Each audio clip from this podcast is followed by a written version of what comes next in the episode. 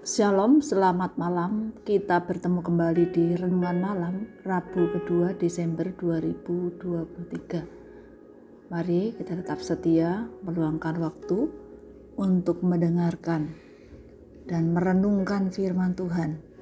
Satu hari, satu pasal. Malam ini telah sampai dalam Injil Yohanes pasal 4. Sebelumnya mari kita berdoa mohon pertolongan Tuhan.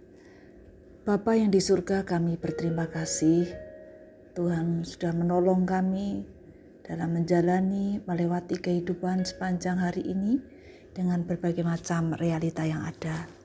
Saat ini kami akan merenungkan sebagian dari firman-Mu. Mari Tuhan kau menolong kami agar melaluinya kami mengerti dan dimampukan untuk menjadi pelaku-pelaku kebenaran seperti yang Tuhan mau lakukan dalam kehidupan kami saat ini. Berbicaralah ya Tuhan, kami siap untuk mendengar. Dalam nama Tuhan Yesus kami berdoa. Amin. Yohanes pasal 4 Ketika Tuhan Yesus mengetahui bahwa orang-orang Farisi telah mendengar bahwa ia memperoleh dan membaptis murid lebih banyak daripada Yohanes.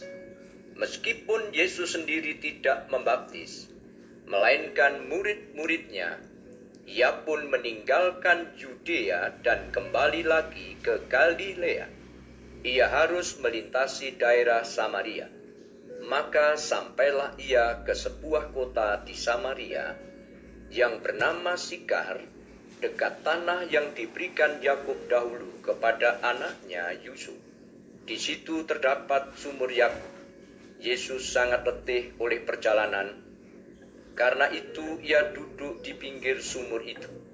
Hari kira-kira pukul 12. Maka datanglah seorang perempuan Samaria hendak menimba air. Kata Yesus kepadanya, "Berilah aku minum."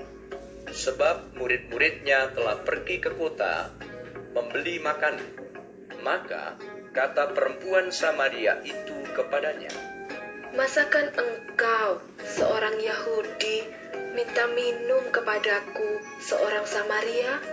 Sebab orang Yahudi tidak bergaul dengan orang Samaria. Jawab Yesus kepadanya, Jikalau engkau tahu tentang karunia Allah dan siapakah dia yang berkata kepadamu, berilah aku minum? Niscaya, engkau telah meminta kepadanya dan ia telah memberikan kepadamu air hidup. Kata perempuan itu kepadanya, Tuhan, engkau tidak punya timba dan sumur ini amat dalam. Dari manakah engkau memperoleh air hidup itu? Adakah engkau lebih besar daripada bapa kami Yakub yang memberikan sumur ini kepada kami dan yang telah minum sendiri dari dalamnya? Ia serta anak-anaknya dan ternaknya? Jawab Yesus kepadanya, Barang siapa minum air ini, ia akan haus lagi. Tetapi barang siapa minum air yang akan kuberikan kepadanya, ia tidak akan haus untuk selama-lamanya. Sebaliknya, air yang akan kuberikan kepadanya akan menjadi mata air di dalam dirinya yang terus-menerus memancar sampai kepada hidup yang kekal. Kata perempuan itu kepadanya, Tuhan, berikanlah aku air itu, supaya aku tidak haus dan tidak usah datang lagi ke sini untuk menimba air. Kata Yesus kepadanya, Pergilah, panggillah suamimu dan datang ke sini. Kata perempuan itu, Aku tidak mempunyai suami. Kata Yesus kepadanya, Tepat katamu, bahwa engkau tidak mempunyai suami. Sebab engkau sudah mempunyai lima suami dan yang ada sekarang padamu bukanlah suamimu. Dalam hal ini, engkau berkata benar. Kata perempuan itu kepadanya, Tuhan, nyata sekarang padaku bahwa engkau seorang nabi. Nenek moyang kami menyembah di atas gunung ini, tetapi kamu katakan bahwa Yerusalemlah tempat orang menyembah. Kata Yesus kepadanya, Percayalah kepadaku, hai perempuan. Saatnya akan tiba bahwa kamu akan menyembah Bapa bukan di gunung ini dan bukan juga di Yerusalem. Kamu menyembah apa yang tidak kamu kenal. Kami menyembah apa yang kami kenal. Sebab keselamatan datang dari bangsa Yahudi. Tetapi saatnya akan datang dan sudah tiba sekarang bahwa penyembah-penyembah benar akan menyembah Bapa dalam roh dan kebenaran. Sebab Bapa menghendaki penyembah-penyembah demikian. Allah itu roh, dan barang siapa menyembah dia, harus menyembahnya dalam roh dan kebenaran. jawab perempuan itu kepadanya. Aku tahu bahwa Mesias akan datang yang disebut juga Kristus.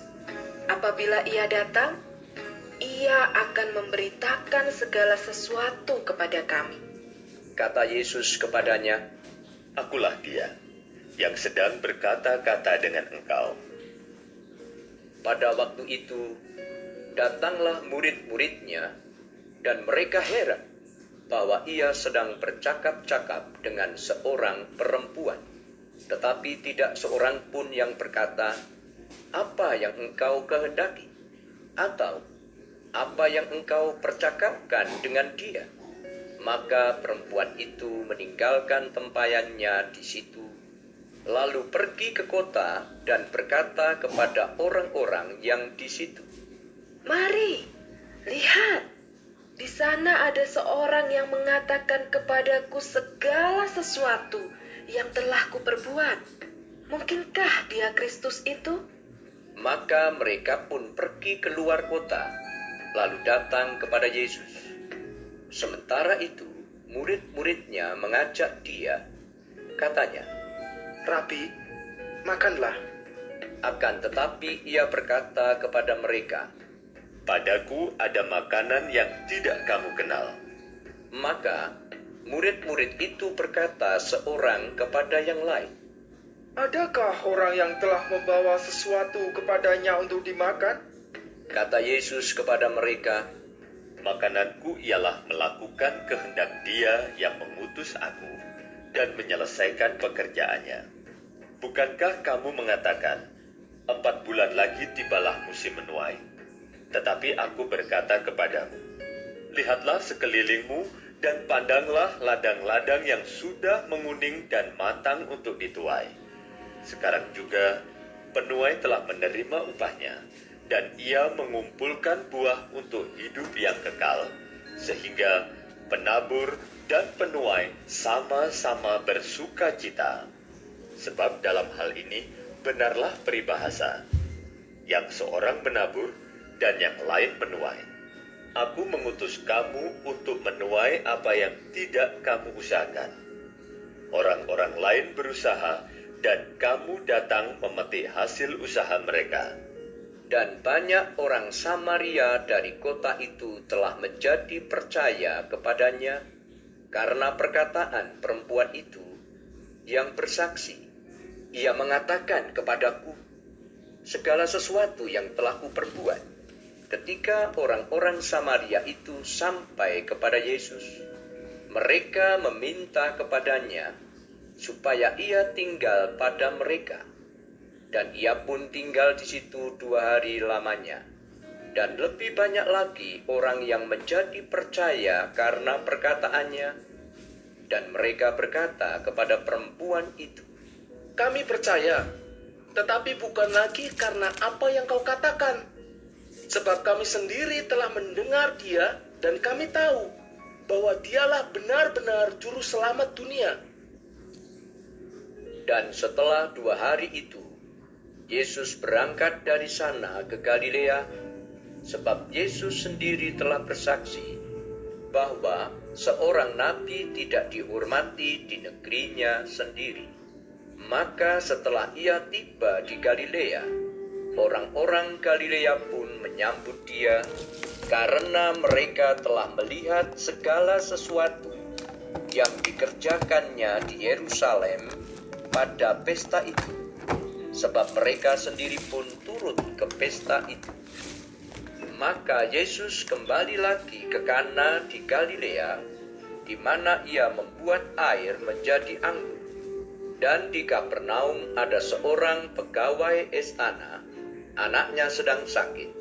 Ketika ia mendengar bahwa Yesus telah datang dari Yudea ke Galilea, pergilah ia kepadanya lalu meminta supaya ia datang dan menyembuhkan anaknya, sebab anaknya itu hampir mati. Maka kata Yesus kepadanya, Jika kamu tidak melihat tanda dan mujizat, kamu tidak percaya. Pegawai istana itu berkata kepadanya, Tuhan, datanglah sebelum anakku mati. Kata Yesus kepadanya, Pergilah, anakmu hidup. Orang itu percaya akan perkataan yang dikatakan Yesus kepadanya, lalu pergi. Ketika ia masih di tengah jalan, hamba-hambanya telah datang kepadanya dengan kabar bahwa anaknya hidup. Ia bertanya kepada mereka, "Pukul berapa anak itu mulai sembuh?" Jawab mereka, Kemarin siang pukul satu, demamnya hilang. Maka teringatlah ayat itu bahwa pada saat itulah Yesus berkata kepadanya, "Anakmu hidup." Lalu ia pun percaya, ia dan seluruh keluarganya. Dan itulah tanda kedua yang dibuat Yesus ketika ia pulang dari Yudea ke Galilea. Dalam Injil Yohanes pasal 4 ini dikisahkan bahwa orang yang sudah percaya kepada Yesus harus belajar untuk mengalihkan pembicaraan dengan orang-orang yang belum bertobat pada topik keselamatan seperti yang dilakukan Yesus dengan baik dalam percakapan dengan seorang perempuan Samaria. Kristus dengan bijaksana memulai dengan hal-hal yang bersifat fisik dapat dilihat dan menggunakannya sebagai petunjuk untuk menuju pada karunia Allah dan kebutuhan rohani. Orang berdosa sangat membutuhkan keselamatan dan perasaan berdosa itu tidak akan menolong siapa pun tanpa pengenalan pada Sang Juru Selamat. Di manakah kita melihat diri kita sendiri dalam kisah seorang perempuan Samaria ini? Seorang perempuan Samaria ini berjumpa dengan Yesus, menyadari kesalahannya, dan percaya pada Yesus Bahkan ia pun memberitahukan pada orang lain agar mereka pun juga mengetahui dan percaya pada Yesus. Yesus juga memberitahukan pada perempuan itu agar menyembah Allah di dalam roh dan kebenaran. Karena menyembah Allah itu bukan ditentukan oleh tempat. Ini berarti bahwa orang yang menyembah Allah harus dilahirkan secara rohani, mengalami kelahiran baru, dan berjalan di dalam roh, sehingga penyembahan yang dipersembahkan sesuai dengan firman Allah. Marilah kita melihat diri kita masing-masing Apakah hingga saat ini penyembahan yang kita lakukan adalah penyembahan dalam roh dan kebenaran? Karena itulah yang berkenan di hadapan Allah. Tuhan untuk menolong kita sekalian untuk menyembah Allah yang kita percaya dalam roh dan kebenaran. Mari kita berdoa. Bapa yang di surga kami berterima kasih kembali kami diingatkan melalui kebenaran firman-Mu. Bahwa kami orang-orang berdosa sangat membutuhkan Sang Juru Selamat. Bahkan ketika kami menyadari bahwa Engkau adalah Juru Selamat kami, Engkau mau supaya kami menyembah Allah kami yang hidup itu dalam roh dan kebenaran. Mari Tuhan menolong kami dalam sisa hidup kami selanjutnya. Sungguh kedapatan di hadapan Allah. Hidup benar dalam pandangan Allah. Memuliakan Allah. Menyembah Allah yang hidup. Allah yang sudah menyelamatkan kami. Dalam nama Tuhan Yesus kami berdoa. Bapak Ibu sekalian, selamat malam, selamat beristirahat. Tuhan Yesus memberkati. Amin.